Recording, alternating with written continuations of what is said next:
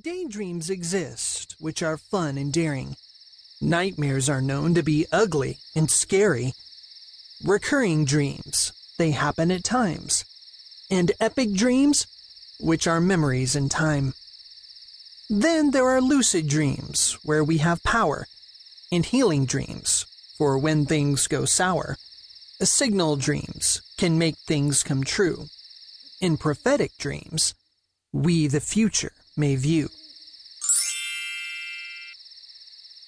Daydreams come and go as they please. The images we see are just a tease. They take us places we wish were real and give us vibes we think we feel. Daydreams can last from minutes to hours. We picture stars, lakes, planets, and flowers. We're happy to roam, both free and far in a world without harm, no danger to mar.